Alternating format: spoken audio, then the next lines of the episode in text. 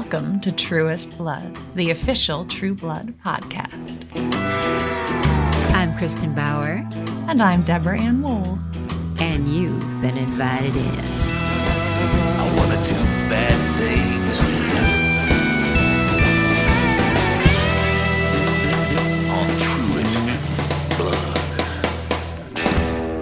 Welcome back to Truest Blood, where we sink our fangs into the series episode by episode. This week is all about episode 111, entitled To Love is to Bury. It is written and directed by Nancy Oliver. And fun fact this is her first time directing for film. Did you say it's episode 111? Pretty close. I'm not as good. As per the title, we explore what our characters will overlook in the name of love, and we learn a little more about where baby vampires come from, Dad. Yes. We also had the extraordinary pleasure of mm-hmm. speaking with Michael Raymond James. He plays Rene Lenier in the series, and he has quite the reveal at the end of this episode. So, without further ado, this week on True Blood.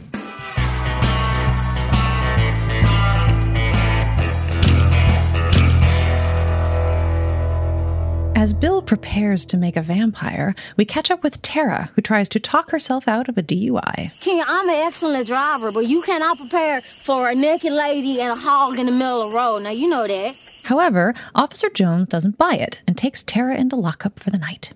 Meanwhile, Sookie is still recovering from her brush with the killer, and Sam, ever loyal, is sticking by her side. The following day, they go to Budgie to investigate a similar murder at Big Patty's Pie House. A Drew Marshall is floated as a suspect, and they blackmail a local officer to fax a photo of Drew to Bon Temps. On the drive home, Sam and Sookie chat like two peas in a pod, and to Sam's delight, Sookie admits it's not all peaches and cream with Bill. She needed him these past two days, and where was he? I don't know. I'm so mad at him I could spit. Elsewhere, Amy and Jason get to cleaning up the mess that once was Eddie, which leads to a hell of a fight. The next day, Jason comes semi clean with Hoyt and Rene, which has him considering whether Amy is the woman he thought she was.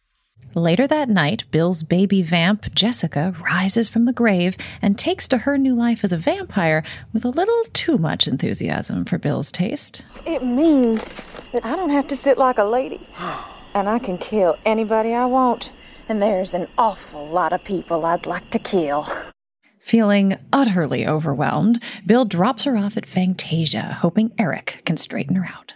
Back in Bon Temps, Lettie Mae comes to see Tara in jail, but decides too late to practice some tough motherly love, and all the progress she and Tara had made is shattered. Instead, a vaguely familiar looking social worker named Marianne offers to take Tara in. Having nowhere else to go, Tara accepts. Back at Sookie's, things get cozy with Sam, and as they begin to kiss, Bill flies through the door irate. But no more than Sookie, who rescinds Bill's invitation and thus their relationship. That same night, Amy and Jason reconcile, and Amy asks him to do V one last time. While they're indisposed, the killer sneaks in and strangles her. And when Jason wakes to find her lifeless body on the bed beside him, he assumes the worst and tearfully turns himself in. This is the worst confession I ever heard in my life.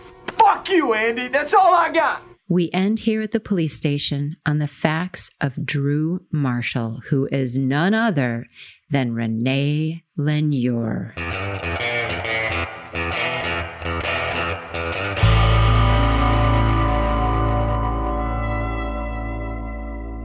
So I love the title of this episode, To Love is to Bury. I think you could interpret that in a lot of different ways.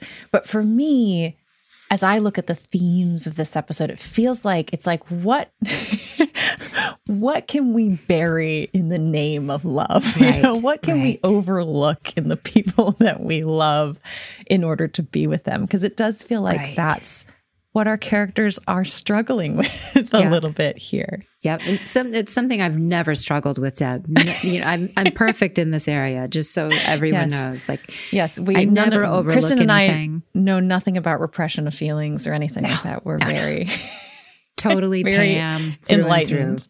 Yeah, totally enlightened. That's what it is. We're enlightened. We're enlightened. So the first relationship to to to sort of touch upon is Tara and Lettie Mae. Um, they they literally use the word love in this conversation, um, and it's fascinating because you know throughout their whole storyline together, Tara continually overlooks some pretty extreme behavior. She does. And then it's this abandonment right at the end here mm-hmm. that just seems to be a step too far for her. Yeah, that's an intense scene and and mm. sets up what's coming so well. And Lettie Mae is from a certain perspective correct and it's the most mm. loving thing you could do. But and with their history, you know, I mean, their Tara's point is I showed up every single time. I mean, how many times do you think you Tara's out. had to go to the jail and bail out her mother? Yes. And the one time that this happens to Tara, her mother won't for her. Uh, I, I mean, it's amazing. I mean, her mother literally says, I love you. And Tara goes, fuck you. yeah. Oh, my heart. Yeah. And that line, what's Lettie Mae says something like, it's toxic for me to have you in my house or something. Wow. God, what a kick in the rear right when you're down, you know? Yeah. And then what's amazing is that we then have Marianne coming in, played by the incredible Michelle Forbes, who we hope to be able to talk to as her role, eh, you know, increases. Yes. Um, but she does the opposite, which is that she gives Tara the benefit of the doubt. She says, You must have had your reasons. yeah. And she assumes that she does, and that, you know, and that assumes the best in her. She Which does. is, you know, all Tara wants. So yeah, our, our next relationship then to talk about was of course Jason and Amy. They have so much going on and another couple that, you know, uses the word love, claims that they are in love. Yeah. And so I guess the question is can Jason overlook kidnapping and murder? can he bury kidnapping and murder in order to be in love with Amy? Yeah. And I guess the um, answer is sure. Kind of. He'll try one more. Yeah. I mean, Try one more time. She loves me. I mean, I mean, she's really beautiful. Yeah. And boy, does she have a way with words. she does. She can talk, she could talk me into anything. I mean, so much of that is Lizzy and her performance. yes. They have this huge fight. Yes. And they're so fantastic, both of them. God, it was never gonna be all right. From the minute we took him, you knew that it was gonna end like this. You just couldn't face it. I didn't think it would fucking end like You this. wanted his blood. Bad. You were with me the whole way, so do not act like this is all my fault. Now I said to clean up, so clean up! Yankee bitch. Dumb fucking hillbilly. Even the button on that. It's so good because she just holds her position and is like, oh, please, you knew we were going here. She staked him.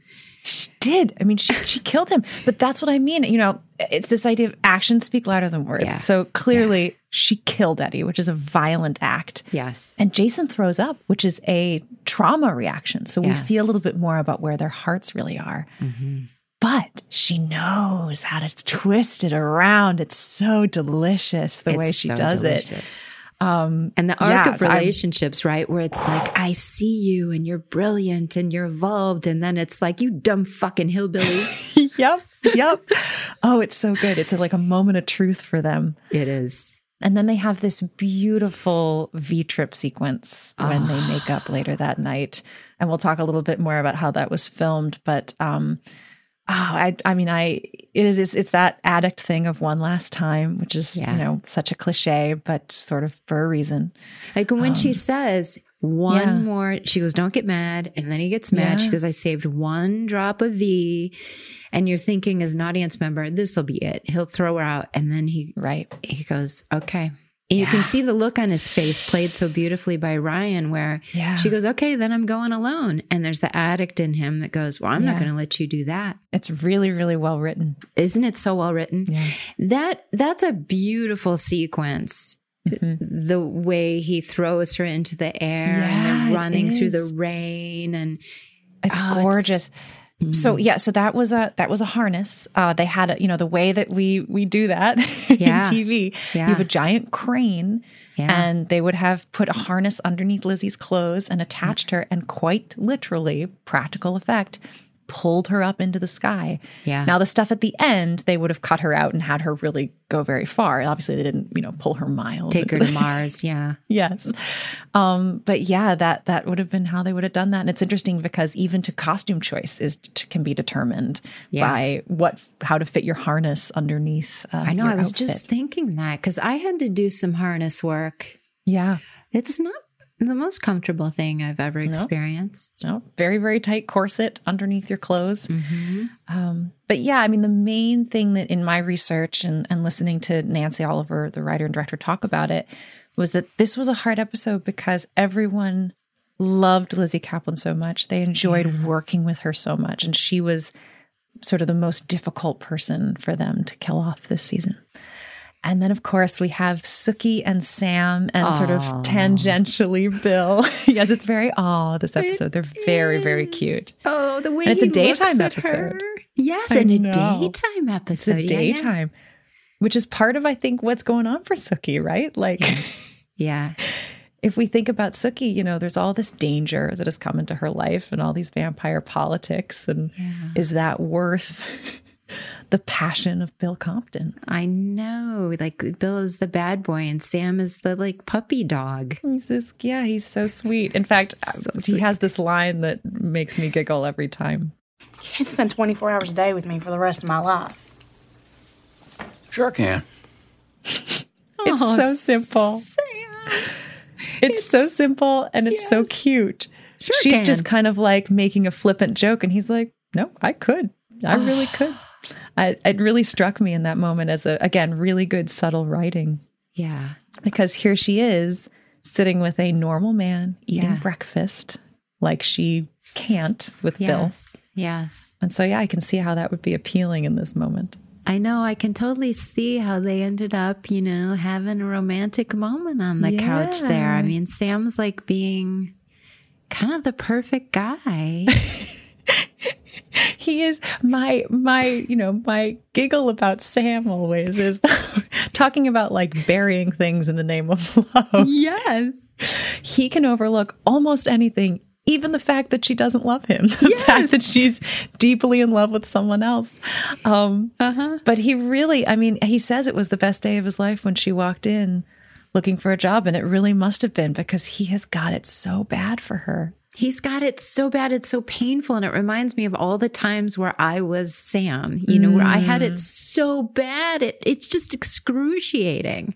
Yeah. Ugh. But then but then you can see all those little moments where he's like getting this little tickle of delight that she's not that happy with Bill. It's like a little opening, you know. I know it only takes the slightest encouragement for us when we're in that place Yeah. to go, there's hope. But of course, it doesn't last because this is true blood and we could never leave anyone happy for very long. No. Bill comes flying in. I think we had a joke a few seasons in about like the like uh uh anti-sex bill. It's like there's a number of scenes over the years where like bill interrupts coitus like right before oh, he it's about to happen. he does for me in the second season. So we had this joke that like bill was like the the vampire condom or something or the, the anti-aphrodisiac. Um he just no sex anywhere in the world unless it's his but yeah, he flies in. They have a fight scene, which is very exciting. And Sam actually gets a few shots in, which is against a vampire. So clearly, He like he's got flips him stuff. over. I know it's That was very impressive.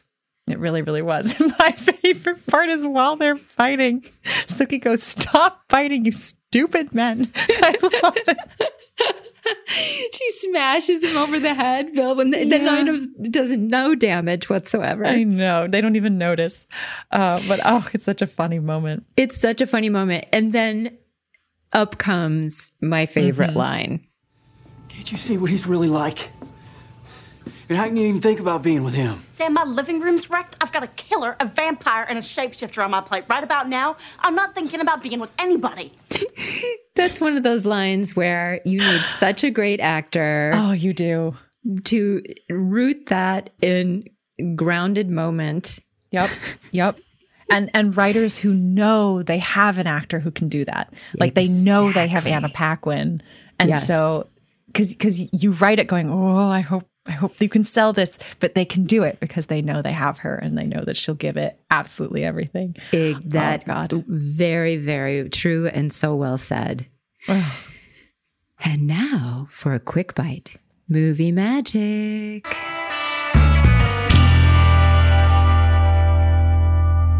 One of the most intoxicating scenes of this episode is Amy and Jason's V trip.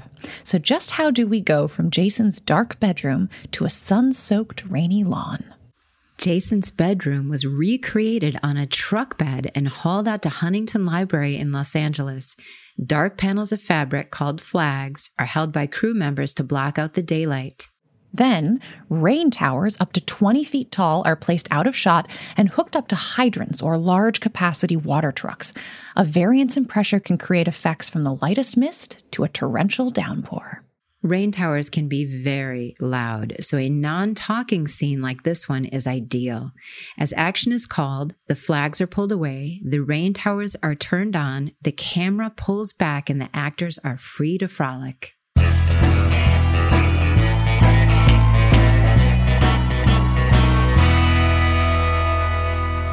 So, how to make a vampire? Yes, yes, Kristin, where do baby vampires come from?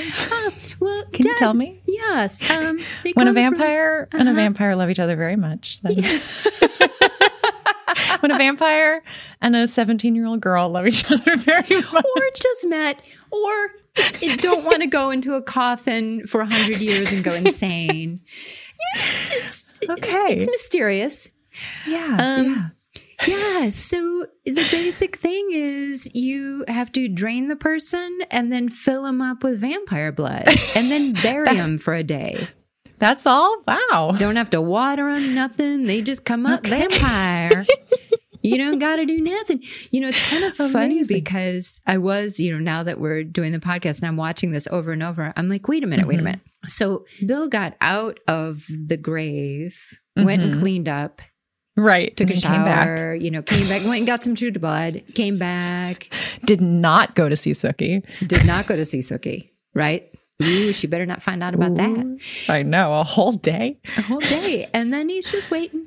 But it's very funny. There's a line later where, you know, Bill's trying to explain to Jessica uh, how, you know, the process of it. And he's like, it's very mysterious. Even we don't know how it works. And I was like, good plot armor, writers. You just throw in, yeah. Just throw in, we don't really know how it works. And then you can do whatever you want. Yeah. Like, well, I drained well done. you, then I fed you. Anyway, it, it's it's We don't really know. So if it changes later, don't at me, you know. yeah, because we didn't really see with Lorena He didn't, we didn't see him get buried. And she fed him when he I think was. Bill says when he was out. He, yeah, when they were on the bed. And he so was fine. yeah, it's a it's a. There's apparently a lot of ways to make a vampire. he was dying, and she fed him. But then you Yes. appeared pretty dead. I was really dead in that moment. You yeah, you. I I guess that was the idea. Is I was like full on just dead there, and he was going to feed me in the grave together, and you kick me in, I kick you in, which is funny. They wouldn't let me do that. They a stunt double did that because I Mm-hmm. I wasn't a series regular yet, so they couldn't really beat me up without SAG coming after them. yeah. But my stunt on the day was. Yeah. It was really hard to kick that stunt person into the hole because my heels were sinking in. I The could not put any sod. weight on my heels. That's so I was right. standing there trying to balance, Oh, and it's slightly uphill.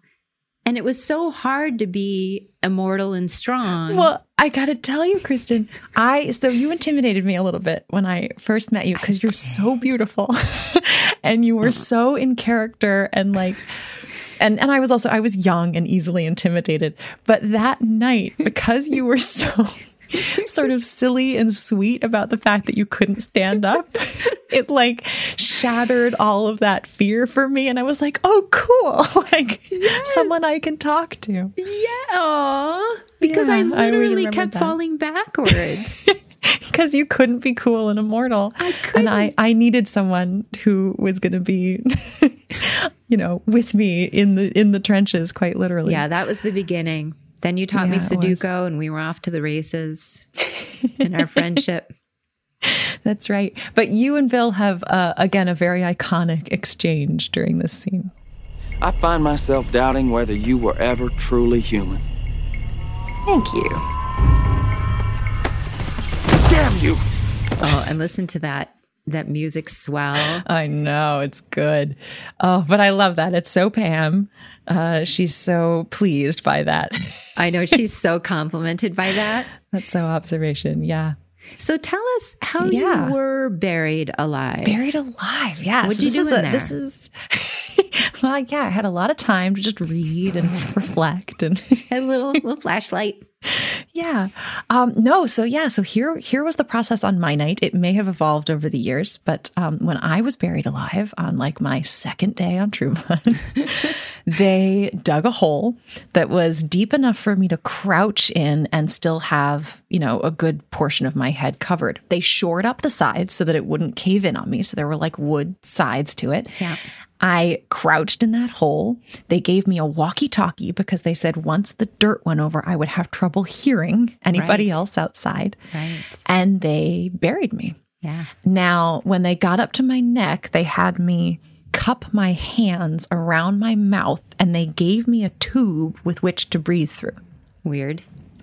Very weird. Yeah, that's weird. And they told me that right before action, they would pull the tube, but that because I had held my hands there and created a little pocket of air for myself, that that would be enough to breathe.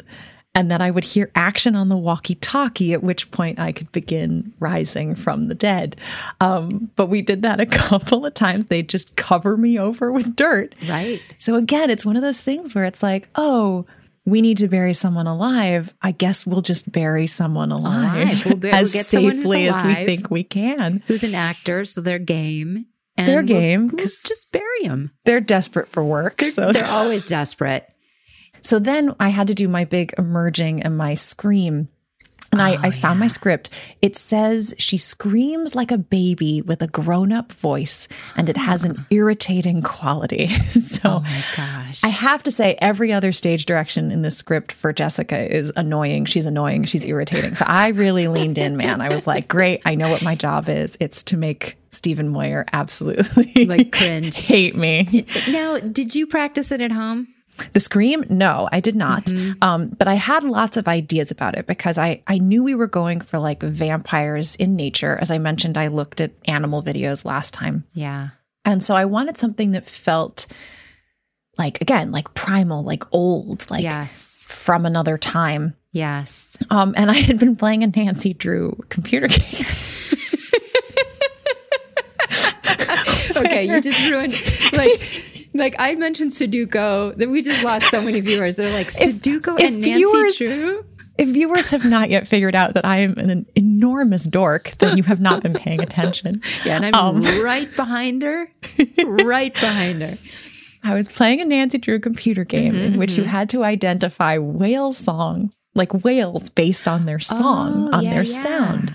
And I was so kind of enamored of it. Hmm. And so I wasn't trying necessarily to do a whale sound. That doesn't make a lot of sense, but something in that, that very old, very hollow. And I also went, it has that wah of a baby quality, but with that lower larynx, which felt like a grown up voice. I was like, that sort of fits like what they're going for Yes.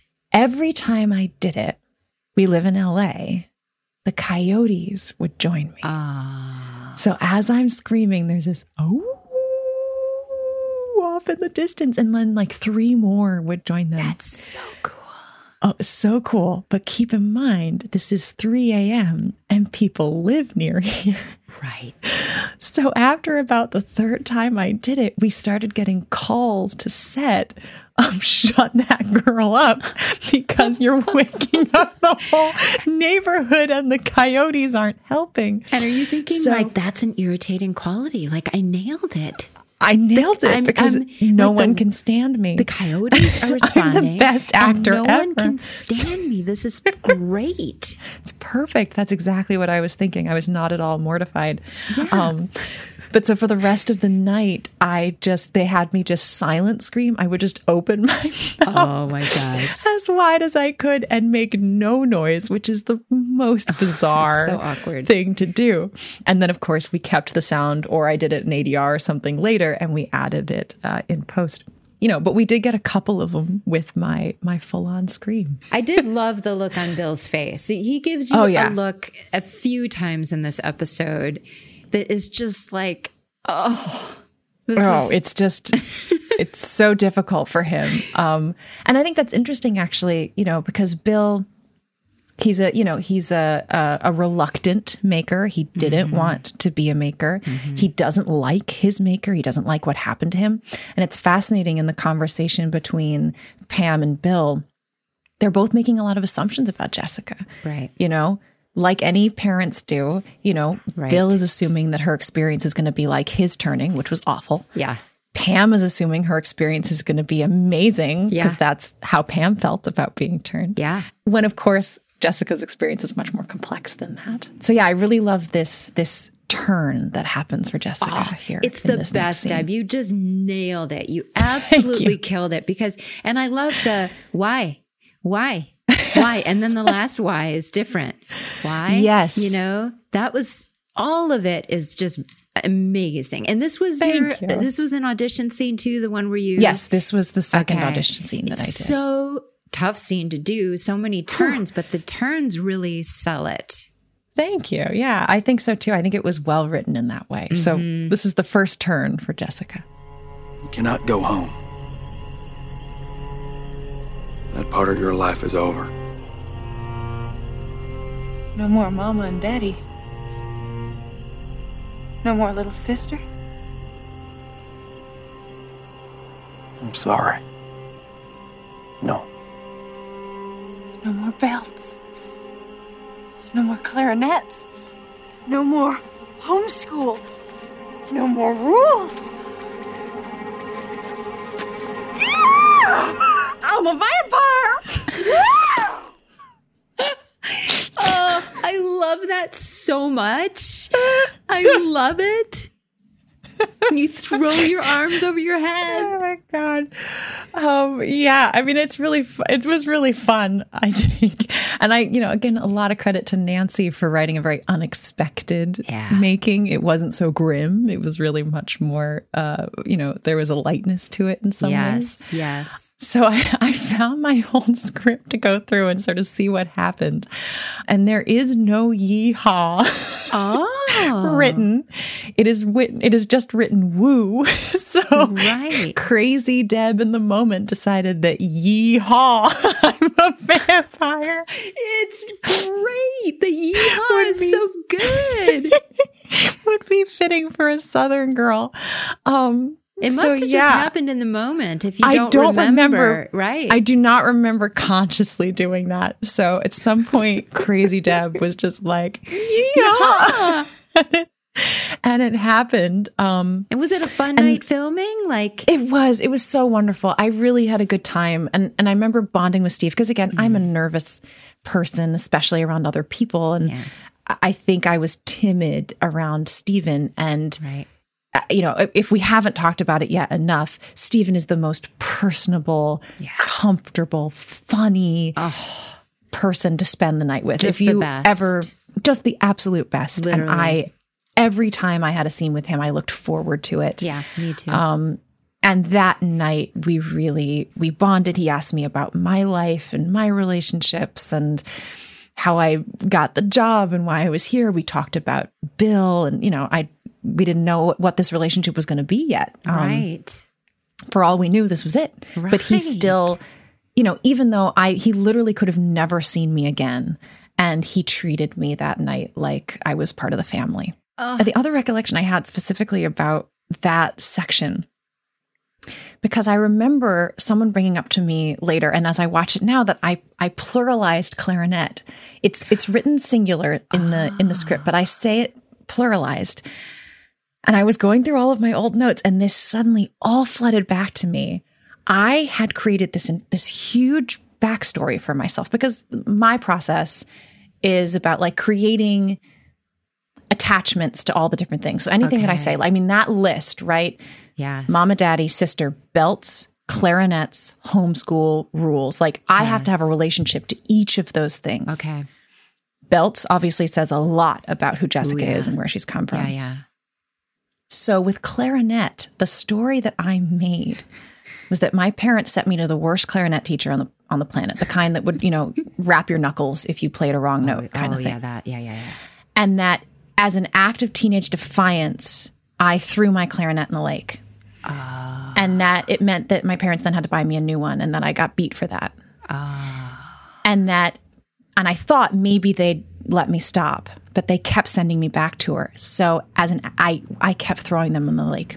even belts, though, more clarinets. even though I knew I'd get beat, it was like I had I'd created this story for myself in my mind that Jessica, this was her one act of like, I'm taking control. Yes, right. If you're going to beat me, it's going to be because I decided it, not because you did. Had a whim. So in my mind, it was like dozens and dozens of clarinets. Oh my gosh. So again, it, it's one of those moments I really wanted to highlight because sometimes things that sound weird or sound like a mistake or seem like might actually be cooler than that. They might be more than that. And so, you know, always offering uh, that perspective on what happens from these things because it does sound a little a little odd when I listen to it back. But I'm like, oh no, I know why that happened. Oh my gosh, that's so cool. And you know, when I hear that speech, when I saw it again, it's so good. And I did think it was specific Mm. because each line, you know, because it's a mislead, and then it's no more belts, no more clarinets, no more homeschool. Like they were specific beats. yeah. And that's why, because you had, it was specific to you. Yeah. I had I had stories for each of those. you I'm going to try that. things. Next job I get, I'm going to do my back backstory. That's it. you know, and again, we're talking about turns. So another really fun turn for Jessica in this one is uh, this is one of my favorite lines. I want to kill people. And I'm so hungry, and all you do is talk, and I'm starving, and you're so mean. And you're supposed to take care of me. That's what you said, and no, you suck. That's funny, because you do suck. I love that. I oh love that so much. I- It's it was- so genuine that moment where you take the time to find that funny. I mean, it's great. Again, it's in that writing. It's because it's those turns on a dime that kids can do, right? Kids can be absolutely the worst moment of their lives. And then all of a sudden, as excited as having the best, best time ever. Yeah, and then Um, back again. It, it really and then right it is a again. thing with kids, right? Their That's life right. is over. really is a then thing. they're laughing. You're facile that way, You're right? facile. So yeah, what I was going for really was like a toddler because a Mm-hmm. baby felt too young, but like a toddler, a sheltered teenager, Mm-hmm. um, but like on cocaine. because But high on cocaine. Because- a toddler high on cocaine. but high on cocaine. Yeah. Because I have all these new powers, right? And Right. They were so specific in the script about like the things like touching the bark of the tree, eating dirt, like I said, eating my tears, uh, that things smelled better, you saw more, you heard more, and how intoxicating that would be. Plus, like the adrenaline of dying, right? Right. Um, and no impulse control because you're a kid. Yes. So like all of that together just creates this like manic teenager from hell. And Bill's face at the end of that scene says it all. I was going to say, I have Bill's face in my head as you were saying that. It's perfect. Both of you were sublime. and I know that was just an a bonding, wonderful Yeah. night yeah. that we had a started the beginning of quite an arc, quite a run. Yeah. And now we got to interview Michael Raymond James. Oh, he's so wonderful. This episode Mm-hmm. ends with a big reveal. And Michael stopped by to discuss his thoughts on portraying the secret big bad of season one.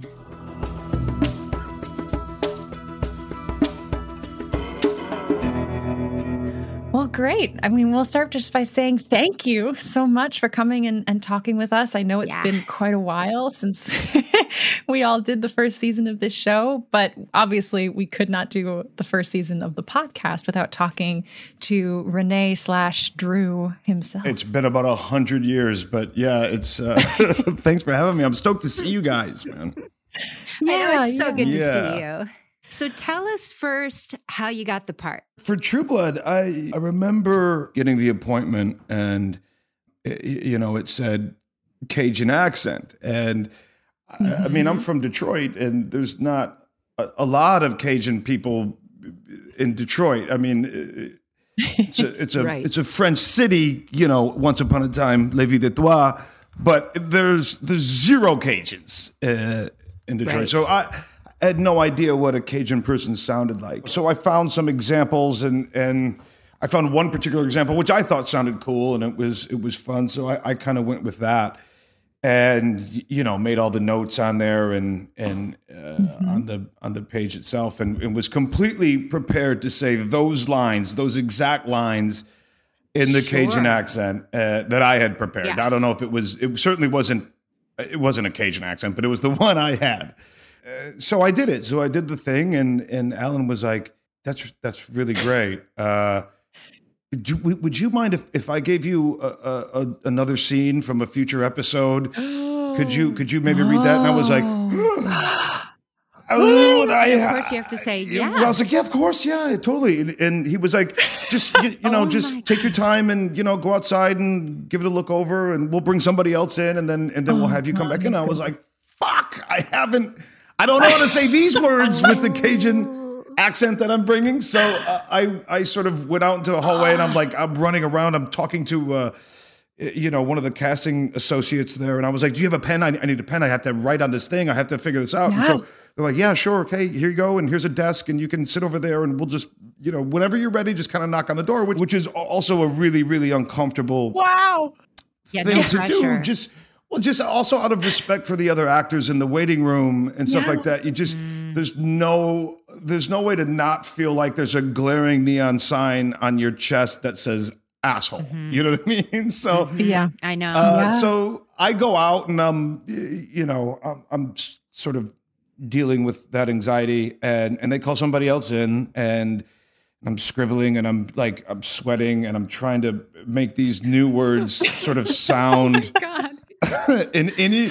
I bet you the sweat Uh, helped. yeah. to- to- Well, it was Los Angeles. It was probably 172 degrees, but um, I was. I was I, I I was freaking out trying to get like oh, well how do I how do how does this how's this word going to sound like the A sounds like this over there and that word and like well that okay that, so I I I guessed I made my best effort at guessing what these new words would sort of sound like and after two or three people went in kind of ready now and when that last person came out um, I just kind of peeked my head around and I was like, "Hey, if if they're ready, I'm, I'm I'll give this one a shot. You know, we'll run it up the flagpole, see if anybody salutes it." Anyway, so I go back in there and I and I read this this other seed and and I look over and Alan's just kind of doing his nodding thing, you know, he does. He's just where he's in thought and he's thinking and he, there's these thought bubbles coming up, but to me, I don't know him yet, and I they look. Com- Looks like The Sims. It's just like That's right, emojis yeah. and exclamation Yeah. points. Yeah. And he just kind of very calmly was like, "That's great. That's great. Thank you very much." You know, and I'm like, "Ah, fucking screwed Yeah. it up." You know what I mean? Like, eh, eh, okay, Yes. All right. course. thanks. Uh, I'll see myself out. And um, I get home and I get a phone call, and they made an offer. You know, and it was Oh my Wow, gosh, same right day. same day. Yeah. But yeah, it was. It and was your the same day. your accent was incredible. So then, how did that Oh, evolve once you got it? Well, so once, literally on that phone call from my my agents and my managers, I, uh, you know, I, I said I, I need to find a dialect coach. Now we need to, we need to pay. We need to have HBO pay. Was my first thought. It was Um, for real. Yeah, yeah, yeah. um, which they declined. But um, really? That's one thing actually we'll have to talk about that none of us had None dialect us. coaches, official dialect coaches or anyone on set. All And- of it was sort of yes. home, home brewed. Yeah, exactly. It was, it was all handmade. yeah. It, It was, all handmade. But um, I did some research. They looked around for me, uh, but I found this guy named Errol Guidry. And I, the reason I found him is I was looking up other people who had played Cajuns, and there wasn't a lot. But there, but Michael Jeter played a Cajun in The Green Mile, and I found this guy Errol Guidry had coached him in that. So I somehow got in contact with Errol, and I had him come over for a meeting to my place, and you know we we hit it off, and he was great. And so Right. you know after every script came out, uh, and every new draft came out, he was my first phone call. And Alan was really, really fantastic with allowing me and Errol to kind of take a bit of dialogue and and switch it Yeah. around a little bit, you know, because Cajuns change up their sentence Yeah. structure, you know, and so Mhm. you know they'll say things like "How you doing, you?" You know, um, Yeah. I know that that pronoun at the end is fascinating Yeah. with the me, you, Very us. distinctive. May ya? It's so May ya, distinctive. may ya, chef for true. And uh, uh, you know, and, and Alan, who is, you know, I mean, he's just this genius writer, creator, showrunner, uh, you know, who had, you know, done Six Feet Under before this. Um, and I, this was like my first sort of big TV job, you know, and uh, he was he was so gracious and so cool about me switching things up because I was so Yeah. I was so determined to to to make it authentic, you know, as authentic as I could. I, in fact, I pitched Alan on this idea that sort of like in Snatch, I was like, there should be subtitles when I talk, you know, because I, I want it to be so deep. Yeah, I want to go far, far, man. I want to go far. well, and remind me if I'm wrong, Kristin. I think you've seen, you may have seen this episode more recently than I have, but they actually do find in Drew Marshall, quote unquote's car, ta uh, dialect on tape. Yeah, they uh, find a practice. box in So Arlene's even house. even Rene, you know, it's not his know. natural accent. I- so you have you have a little wiggle I room can't in there. tell you how Right. mad that made me. Oh, Did that made me so I bet it did. I bet it did. You're like, I hired this guy. I, well, I was like, paid him out of my own pocket, and it's a tape. Well, I, I, I sort of, I sort of looked at it like, uh, in, am I, am I not pretty? Am I, you know, like, is it? Did, I I, not do a good did enough I job? fuck it up? And uh, you guys are kind of trying to hedge your bets a little bit. And I don't think that's it because I think the accent's Oh, fantastic. I think it's it's to add to the duplicity of Drew slash Rene is what I think it is. They needed We'll a go with that. We'll go for with that. to find. Yeah. Um, but yeah, I mean, you're, I mean, all of that, that hard work that goes into it. Um, and, you know, we're just talking right now about the language. Obviously, there is a tremendous amount of just actor prep work that goes Mm-hmm. in as well. Um, was there anything specifically about Rene or do I mean, I'll tell you one thing. I love when quote unquote the bad guy or the killer has a romantic storyline. I think that's fantastic. Mm-hmm. Um, and True Blood did that so well. I really love Rene and Arlene, and it's so sad I know. in the end. So yeah, so for you in preparing, what were some things that really jumped out for you? I, I mean, there was so much work just with the sound, you know, that occupied a lot of my stuff. And, uh, you know, I, I did know that I was going to be the, the killer, right? Like, uh, you know, Alan had Okay. pulled me aside and sort of let me in on it, which was, which was really helpful because A lot of times they don't. a lot of times they don't. And, and anybody like Rene um, will be fractured inside like a cracked mirror, you know what I mean? And, Yeah. so he'll have good parts and he'll have bad parts. We're also talking about a guy who lives around a bunch of vampires, so it's not, you know. But um a little bit more wiggle room. Yeah, but so I uh I I just, you know, I wanted to kind of lean into um uh, this idea that it, you know, some of that comes from things that are beyond his control and what he can control is, you know, I'm sure he was a very sort of uh, conservative person in terms of I don't mean politically, but I I mean uh, you know he was into southern genteelness you know that is kind of antiquated you know what I mean? And the way he would would treat Arlene and the way he would treat her kids. He would try to see himself as a gentleman yeah absolutely. Yeah. um, you know, get down on one knee when you propose and all that kind of stuff. And uh, Yeah. he saw himself as chivalrous, you know. Yet I still wanted to lay in whenever I could some breadcrumbs into his his you know psychosis, psychotic nature. Um, and it was fun, sort of trying to find those things. Alan would talk to me about that a little bit. Like what I want here is uh, just an element of that, so that when you know people don't see it the first time they watch it, but when they go back and watch it the second time or third time, they maybe pick some things up. And so that was that was for me the most fun. Uh, was trying to find those moments where I could kind of add an element of psychotic behavior um, without it reading as psychotic behavior the first time you see it. Mm-hmm. Right. Well, let's talk about co-stars. You worked a lot with Carrie. You worked a lot with Ryan. Um, you know, can you share some of those experiences? And we all, yeah, we've all had a lot of fun seeing what they bring to the parts. And uh, yeah, you got to work really. Oh my god, With them. I I love Carrie. I love Ryan. I, I mean, it was working with Nelson was always such a. Oh yeah. I mean, just such a joy. Yeah. You know, rest in peace. He was he was just he was a genius. You know, he was somebody who was, He was. Absolutely touched. So that was always a treat. I mean, Carrie Carrie and I worked so well together. I mean, we would crack up all the time. Yeah, I just I remember laughing more than anything. I remember just laughing all the time. Yeah. Um, I just laughed all the time. Yeah. Yeah, and I re- I would see you, Kristin, you know, all dolled up with your leathers and all that shit. Like on a Like on, on a, a different different, stage as I was coming out. I was I was it was kind of like like those old cartoons where like the you know the day shift workers are clocking out and the night shift workers are clocking in. Yes. and everybody's got their lunch pail and hey, how you doing? Whatever. Uh, it was That's so true. but yeah, um, but yeah, you know, and and Ryan, uh, I worked a lot with him and Jim, and it was it was just it was it was a lot of of fun, except for when I had to do the the killing stuff. That for me, that wasn't that wasn't as much fun. That when I had to kill Lois, um, you know, Granny, I. I and this was completely unplanned, but when when it ha- and it wasn't written this way, but when it happened, I started crying. I just I started weeping Mm.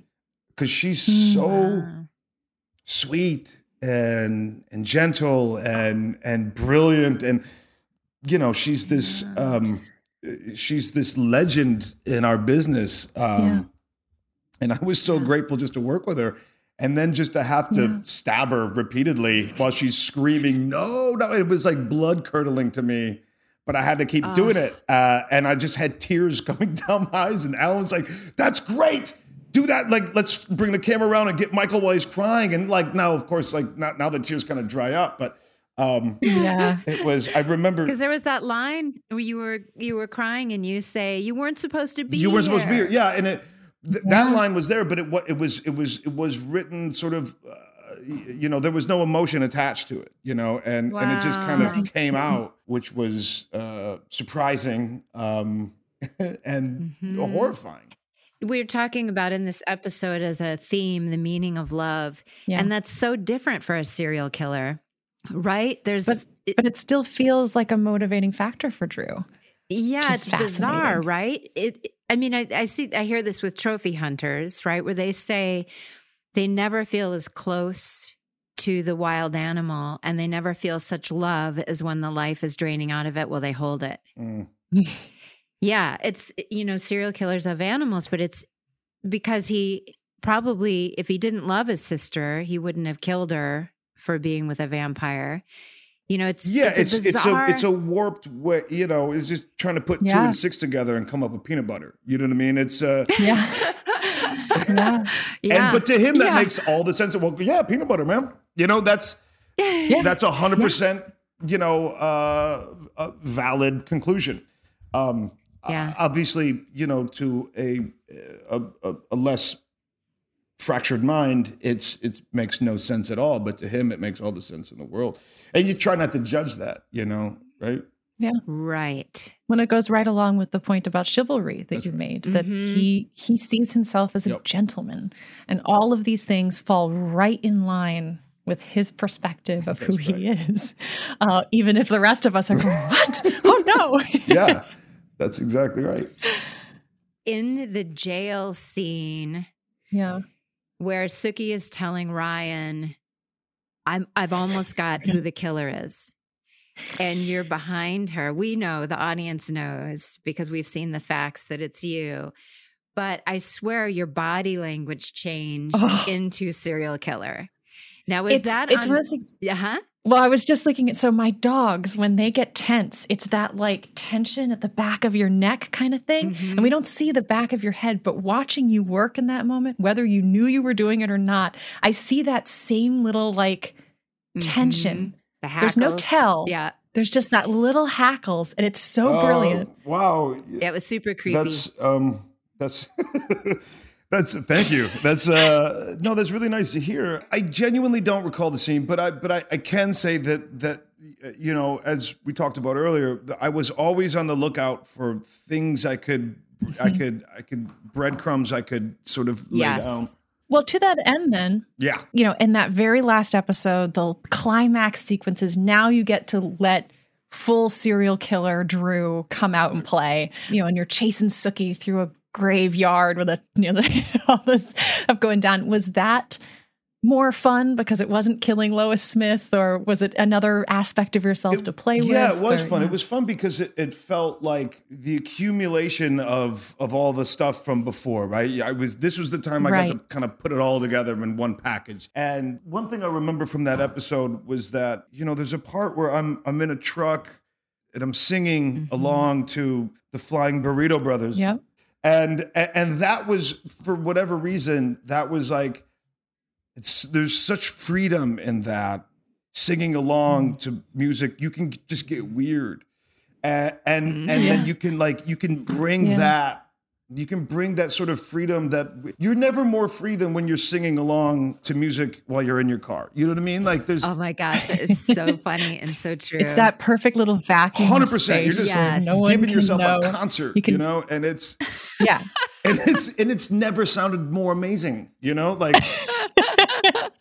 That's so true. Uh, So now, do you feel like in genre, speaking of going nuts, how is it different than playing a quote unquote normal person? Like the freedom of it, the the layers we get to go after. Do you feel like there's a difference? yeah. There, there's a. I think that there's a difference in from an audience's perspective, but that doesn't change. There's no difference in my approach to it. You know, the approach remains Right. the same. From obviously from an audience perspective, it's it's a little bit different. And you know, the words, the things that you're saying uh, may be bizarre uh, in real life, right? You know, fangbangers and vampires, or the words are different, all that shit. But it's the approach is the same, and the words kind of float on top of you know the work, right? Like, Yeah.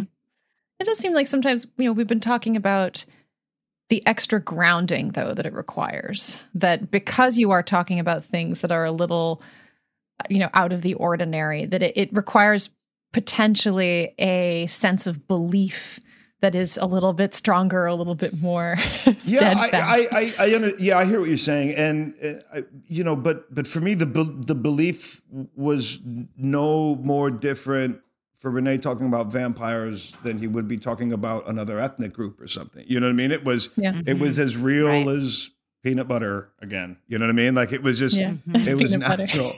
um, you know, and, and I I was by by virtue of the sort of role, I was able to kind of lean in to focusing so much on the sound, uh, you know, the accent that um, you know, making that sound real kind of was a, a blinder for me. Everything else was was able to sound real because of you, you know the, the words I was saying sounded real because I was trying to make the accent sound real. If that makes sense, is that Yeah. You know, It does make well, it does sense. sometimes when you know, for at least a lot of people talk about, and for me, acting is so much about specificity and focus. And if you have something really specific to right. focus on, it can help let a lot of that other stuff just float along yeah, with it. absolutely. You know, uh, yeah, it, it- you know, usually you approach a scene with, you know, okay, what am I doing? Right? What what is it that I need Right. here, and where am I coming from, and and what am I going to? Mm-hmm. And so those those are the kind of the balls that you're juggling, and the words are the words. The words right on top of that. Doesn't matter what you're saying. You know. Um, Yeah. You know, then you add in all the other elements, the the wardrobe and the and the the makeup and the hair and the su- and and it it, it you can just kind of drop in to this other world, and it's beautiful. And I love this fucking work we get to do. You know. It Yeah. is so cool. So did you become kind of it's hard to say, you know, I think this is very hard to have perspective on, but did you become kind of a fan of the show or did you have a moment where you were watching the show and you thought, "Ah, I love this show." yeah, I, I was a fan of the show, but it's hard for me to separate if it was. Yeah. You, because I was just I was watching my friends work and I was rooting for everybody and it was Yeah. it, it- so I, it was it was that was fun for me just to see you know my friends you know, doing things and and making choices and stuff. Scenes where I wasn't there for, and like, oh, it's a great choice. Yeah. And question I have sometimes, I'm like, shit, I don't know if I could have, I could have done that. I don't know if I could have made that choice. I don't know if I could. And and it was inspiring to me. Like, so I I Oh. I absolutely became a fan of the show in that sense, where I was, it was just kind of watching my friends and cheering everybody on and and being inspired. You know. Well, can I ask then about leaving early in a way? You know, like you came and had this amazing arc for mm-hmm. season one and then had to kind of say goodbye. And, you know, how did that feel? I know it was early on, so maybe it doesn't have quite the same hold on you. I don't know. It sounds like it did. though. Yeah, it sucked. You know, I left it and it was fine, and it wasn't. You know, it was just a job. I didn't know it was going to be as huge as it was. I, I I certainly was bummed, kind of saying goodbye and leaving everybody. You know, Simon and Wayne and you know, like uh, uh, Yeah. the whole crew and um, the cast and yeah, it was. I was and I adored working with Alan, and he was so sweet and and gracious to me on on multiple occasions outside of the work that we do um, for True Blood. Yeah. Uh, you know, and then the show became this this big hit, and I was I was stoked about it for for everybody, and uh, you know, then I was asked to come back for an episode here or there, uh, and I remember coming back, and the cast had grown like tremendously, and it was like the call sheet was completely different, and now Yeah. you guys, you know, every, you guys were doing like twenty day episodes instead of the ten day episodes or whatever, and it was you had Yep. multiple units going all the time. It was just this big machine, and I felt like the kid huge who you know used to go to this high school, but then his dad. You know, my my family had to move. Yeah. You know, and and so I went to another high school across the country for a little bit, and then I was coming back to my old high school, and Right. everything was different. You know what I mean? Like, Wow. I kind of it felt like that for me. Like, eh, um, but it was it was it was great seeing everybody again. You know, it, it was great to be on. Uh, I I missed it when I left, but I I continued to watch it, and that's not something that I that I Wow. do usually. That's not routine, you know. Uh, but I I would. I w- I just felt such a connection to everybody on that show, you know, that I wanted to continue watching and find out what everybody was doing, and you know, That's remarkable. Well, I'll let you know because you know I sort of came in as you were leaving, right. and so we didn't cross paths too much. But I remember a day. I'm not gonna remember when it was, which season, but when you must have been coming back, and your name was on the call sheet and all that stuff. So I knew you there, and everyone was talking about, "Oh God, Mikey's back!" Mikey's back," and I remember being like, "Oh, I can't have to I have to find him." Because it was like it was it was less the kid who had been away from high school and more like BMOC back on campus. Everybody get Oh, ready, shit. up your Oh, game. It had more of that feeling to it uh, from our side, at least my side. And this was, you know, you talk about it being True Blood being your first big thing. I mean, this was I had never done. I'd done a lot of weird theater and then True Blood, so I was definitely feeling very green and very new. And uh, it was it was like, ooh, cool oh kids back. my god, I I can't tell you how nice that is to hear, Deb. Like even all these years later, and I'm you know this old man now. Uh, that's that's very kind of you to say. Thank you. Yeah. But I remember it was a big deal. It was definitely a big deal. Well, thank you so much. I mean, this was such a pleasure to speak with you. So and, good to see uh, you. You remembered far more and had incredible stories than you let on. So Uh, hopefully they're true. your memory was not a problem. no, they don't need to be true. they don't need to be true. No. They don't need to be true. No, we don't Yeah. care. Who's going Um, to check? Yeah. No, man, this was a blast. Thank you guys for uh, you know asking me to do this. It's been a real privilege watching your work through this first season because you know Stislery, Kristin and I, or at least I will. I don't watch my own work. I have reasons why and lots here. of things, but it means I didn't really see much of the show. So watching it now, seeing your work, I think again, even knowing that Rene is going to be the killer in the end, watching it through, I like him so I much, know. and. I'm every time I'm like, no, maybe this time when I watch it, it'll be different. I know. I was thinking about that. Why do I root for it to be different? I root for him. I've well, seen I- it because times. it's because of Michael Oh, Raymond James. Yeah, it's it because is. of the performance. It's because how honestly it's done, how Mm-hmm. grounded it is, and so just really a pleasure to hear a little bit about how you came about doing Oh, you that. guys Does, are it rings awesome. very true. You guys are awesome. Thank you so much.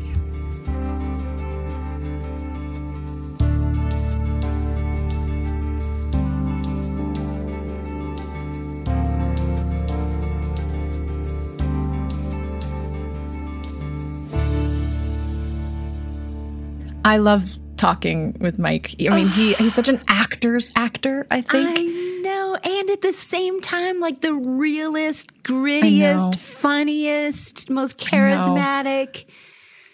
But I just, you know, thinking about those days and like just loves acting, loves being there, loves the people, loves the opportunity. He's so funny every time. I Yeah. mean, it is amazing that I have a sense of who he is because we never had a scene together. Yeah. So it's really parties and conventions and and now to get to see him again. Oh my god, I love that we're doing this podcast. Next week on Truest Blood, we wrap up season one. Can you believe it, Kristin? No, I cannot believe it, Deb. We made it. we made it and it's been so amazing. It's amazing. Uh, we finish with episode 112 You'll Be the Death of Me. The season finale is all about second chances and new beginnings. And we can't think of anyone more perfect to round out the first season of this podcast than Alan Ball. He he envisioned this, he created this, he wrote mm-hmm. this, he directed this, he held everything together, and we are so lucky and delighted and grateful that we get to speak with him. So thanks for listening, Trubies. Subscribe and follow wherever you listen to your podcast and we'll see you next week. Y'all come back now, you hear. Truest Blood is produced by Safe Haven for HBO Max. Executive producers are Janina Gavankar, Kristin Bauer, and Deborah Ann Woll. Our producer is Gabrielle Gallon, and our audio producer is Christopher Wool. Our theme song was recorded just for this podcast by Jace Everett. Additional music was composed by Timo Chen. And remember, you can watch all of the original episodes of True Blood on HBO Max. Hacks is coming back, and so is the official Hacks podcast. With us, your hosts. I'm Paul W. Downs. I'm Jen Statsky. And I'm Lucia Aniello. We're the creators and showrunners. Each week on the podcast, we'll break down the new episodes. We'll also have special guests, cast and crew from the show like Hannah Einbinder and Jean Smart. Hacks Season 3 is available to stream now on Max. Be sure to listen wherever you get your podcasts or listen directly on Max.